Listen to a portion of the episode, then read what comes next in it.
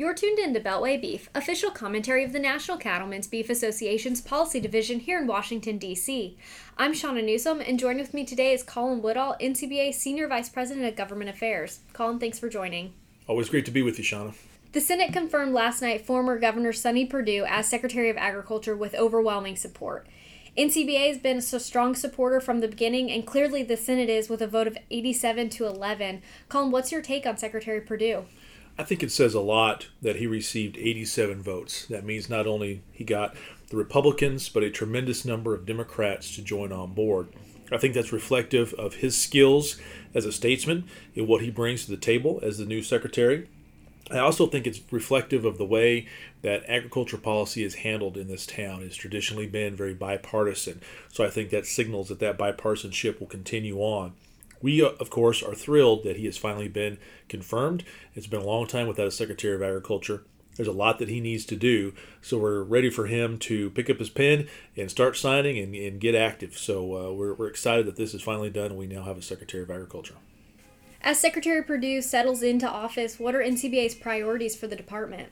You know, we have several things that we're going to talk to him on. I think top of list, of course, is uh, asking him to withdraw the GIPSA rule. The proposed GIPSA rules are ones that we have been fighting for years now. We were very fortunate to get a six-month extension in order to allow the new secretary to review the docket on this case, to be able to look at the comments that not only N C B A submitted, but other groups submitted, and then ultimately convince him that this is a bad deal for America's cattle producers. It takes away our marketing options. And I think given the fact that he is a farmer himself, he has been in agriculture, he's been in business, I think he will understand that this is bad policy and ultimately will withdraw it. So that is by far our top ask of the new secretary.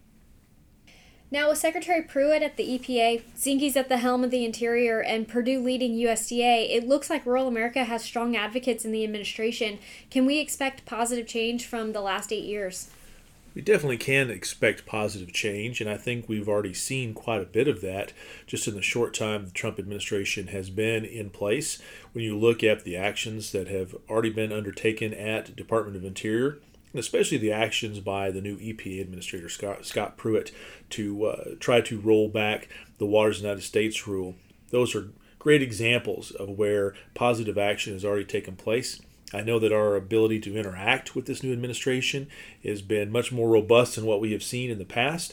They are willing to listen to us, they understand our issues, and are willing to take action to help America's farmers and ranchers. So as a cattle industry, I think that not only have we seen some good things already, but there is much more to come as we continue to see this government uh, be populated with not only the cabinet level secretaries, but the undersecretaries and all the agency heads as well. So we're very optimistic at what we'll be able to accomplish under the Trump administration. That was Colin Woodall, N C B A Senior Vice President of Government Affairs. You've been listening to Beltway Beef. Until we meet again, eat beef and check us out online at beef u s a dot org.